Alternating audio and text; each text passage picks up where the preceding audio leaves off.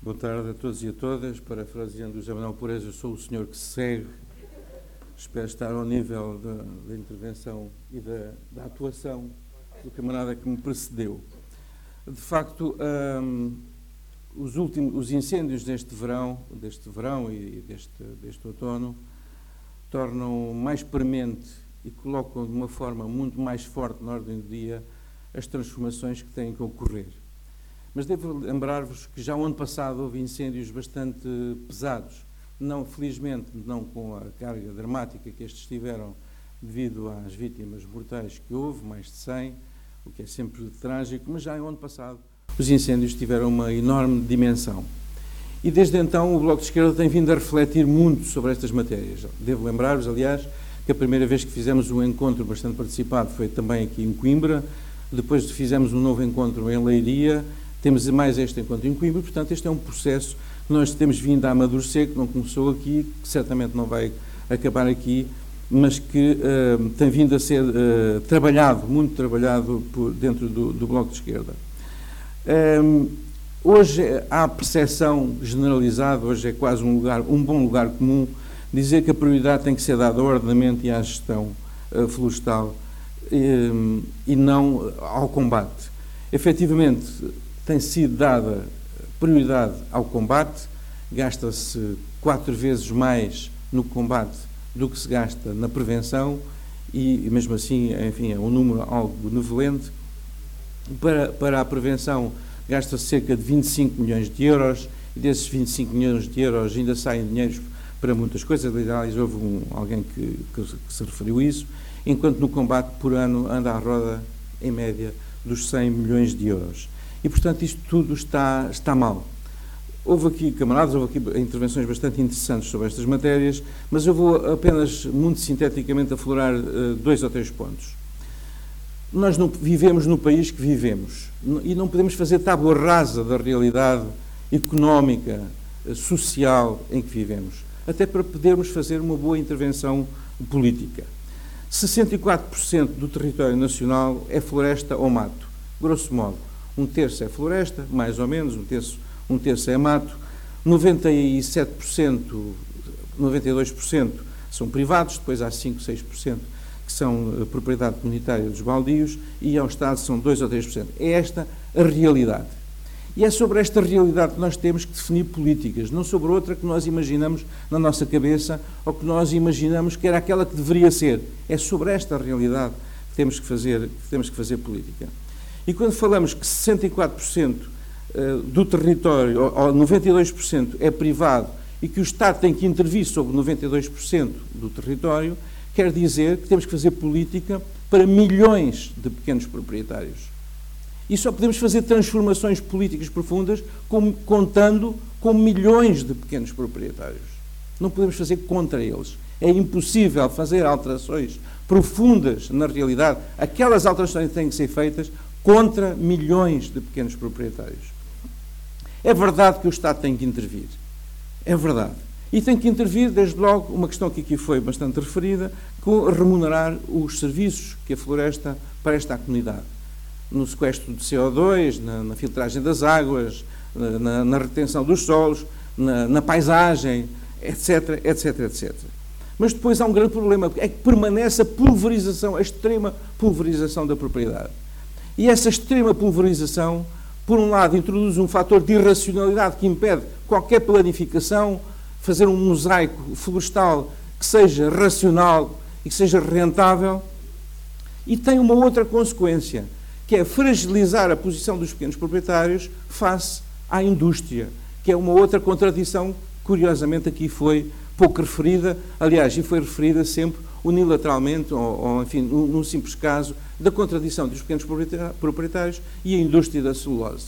Mas não há só a indústria da celulose. Se virem o Expresso desta semana, passa a publicidade a esse jornal, hoje há uma pequena notícia que o Grupo Amorim, que trabalha com a cortiça, nos primeiros nove meses do ano, teve um aumento dos seus lucros de 2, 3%. E, portanto, há mais, não são só as celuloses. Há a fileira da cortiça, há a fileira do pinho. E, portanto, há aqui uma contradição entre uma miríade de pequeníssimos proprietários indefesos face àquilo que lhes é imposto e fileiras extremamente organizadas, extremamente poderosas Uma delas a celulose, talvez a mais poderosa, mas também a fileira da cortiça, a fileira do pinho. Portanto, há mais fileiras uh, que, que, disputam e que exploram, que esmagam os preços uh, da madeira. E, portanto, há aqui esta contradição que tem que ser resolvida. A resposta que o Bloco de Esquerda encontrou e que uh, já hoje já é lei foi a possibilidade de constituir unidades de gestão florestal. Diga-se passagem que eu creio ser a primeira vez que o Bloco de Esquerda consegue introduzir e fazer aprovar uma, uma, uma reforma, uma transformação legal, uma lei que, que de tão largo alcance e que com tanto potencial transformador na realidade hoje da floresta. A, a, criação das unidades de gestão florestal e a aprovação na Assembleia da República vão permitir precisamente que os pequenos proprietários se agreguem para poderem enfrentar o extremo poderio da indústria, por um lado. E, por outro lado, que essa agregação de, de propriedades de dimensão maior, sobre as quais seja possível fazer planificação, seja conferir racionalidade do ponto de vista da exploração, de modo a que todos ganhem. Diz que o Estado tem que intervir. Curiosamente, não foi quase, por acaso foi o engenheiro Vitor Louro que a dada altura da sua intervenção foi o único que me parece que referiu, é que estão em aprovação planos, uh, os PROFs, os planos regionais do, ordenamento florestal, que são impositivos sobre o ordenamento do território. E já agora, seria curioso, quando nós exigimos intervenção do Estado, deixemos uma nota de preocupação de, sobre o atraso da, da aprovação desses, desses PROFs, porque eles são mandatórios, vão ser mandatórios sobre o ordenamento do território rural e de facto estão atrasados, e era bom que ficasse essa nota de preocupação. Depois, esses profs vão ser, ter que ser vertidos para os planos diretores municipais. E isso é um passo em frente, porque os planos municipa diretores municipais hoje só condicionam e só ordenam os, o espaço urbano dos conselhos e vão passar também a ordenar o espaço rural. E isto é o Estado a ordenar o espaço rural e isto é o Estado a ordenar a floresta.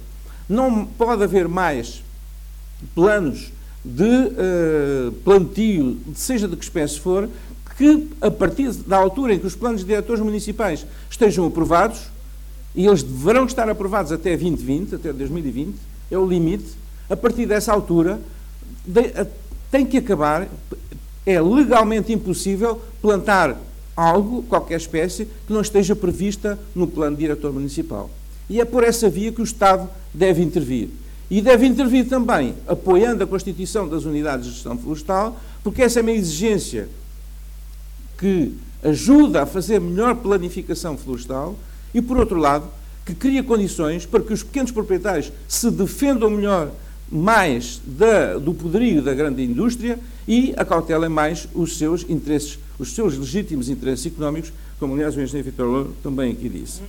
Há uma outra dimensão que aqui foi referida, e, e ainda há pouco o José Manuel Pureza ia indo por aí e acabou por não, não se referir, referir a isso, é o papel que tem a agricultura familiar. Ela foi, num ou noutro ponto, aflorada aqui, mas eu acho que vale a pena vincar esse aspecto.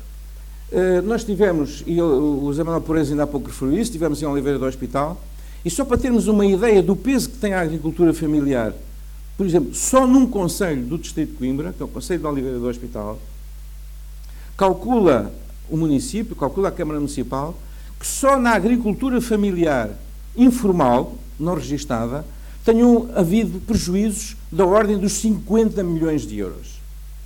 Nós fizemos um cálculo para, para os prejuízos da agricultura informal, familiar, e deverão ser superiores da ordem dos 200 milhões de euros. A Carmbica fez essas contas, dos 200 milhões de euros ou superior. Isto é, isto tem uma dimensão económica para a vida destas populações. Tem uma dimensão social na vida destas populações. E quando falamos em reter pessoas no interior, estamos a falar na absoluta necessidade de hoje o Estado dar a mão a esta pequena agricultura que foi atingida de forma tão profunda. O que significa que se o Estado hoje, se o próximo Orçamento de Estado, não apoiar com os 200 milhões de euros que o Bloco de Esquerda está a propor, ou 250 ou 150, mas se não, apoiar, perdão, se não apoiar efetivamente esta pequena agricultura familiar, muita dela informal, não registada, mas que tem uma enorme dimensão económica e uma enorme dimensão social, haverá uma debandada ainda maior dos campos, mais desertificação e seguramente mais floresta desordenada e mais incêndios a curto e médio prazo. É absolutamente essencial que esta agricultura, eh, aqui o Presidente da Câmara de Oliveira do Hospital até chamou social, esta agricultura que não vem nas estatísticas, mas que conta, seja fortemente apoiada, porque o apoio a esta, a esta agricultura faz fixar pessoas ou mantém pessoas no espaço rural e contribui, direto ou indiretamente, para o ordenamento florestal. Portanto, caros amigos, o próximo, a próximo debate orçamental vai ter que responder a estes problemas já. Vai ter que responder à necessidade de impulsionar as unidades de gestão florestal que o Bloco propôs e que foram aprovadas. Vai precisar de dinheiro para isto. Vai precisar de responder ao apoio à agricultura familiar. Vai precisar de responder a um problema que foi aqui referido no primeiro painel, de responder ao reequipamento e ao equilíbrio das equipas de sapadores florestais. Vai este orçamento vai ter que responder à necessidade de rapidamente que serem criadas dezenas, centenas de equipas de sapadores florestais. Neste momento existem cerca de 260 equipas de sapadores florestais em todo o país. O Governo disse que até ao fim da legislatura queria 500 equipas de sapadores florestais. Nós achamos que esse esforço deve ser antecipado e que para o final do ano que vem essas 500 equipas têm que estar, criadas. Sabemos que isto implica um esforço orçamental pesado, mas ou ou nós estamos dispostos a fazer, ou o Governo, ou o Estado, ou o Parlamento está disposto a validar este esforço orçamental, ou então não vale a pena estarmos a discutir boas intenções, a traçarmos bons cenários, porque isto não vai para a frente. Esta é uma batalha orçamental que nós temos pela frente e com certeza a Catarina irá falar disso. Eu só que, finalmente, uma última ideia. Foi uma ideia trazida pela, não lembro da camarada que estava ali sentada, eh, falou da dimensão local destas questões. É de facto muito importante que as comunidades se organizem, participem neste debate e neste esforço. E é muito importante, em particular, que as autarquias locais, as juntas de freguesia, as câmaras municipais, as assembleias municipais, que a curto prazo vão ser chamados a dar opinião sobre os planos diretores municipais que vão ordenar o espaço rural, que haja muita atenção a, essa, a, esse, a esse papel e a essa tarefa a que muitos autarcas vão ser chamados, porque o Bloco de Esquerda e, sobretudo, os autarcas e os ambientalistas e todos os que se preocupam com isso, vai ser um momento-chave em que se vai definir muito do nosso futuro e nenhum de nós, com certeza, quer ficar fora dele. Muito obrigado.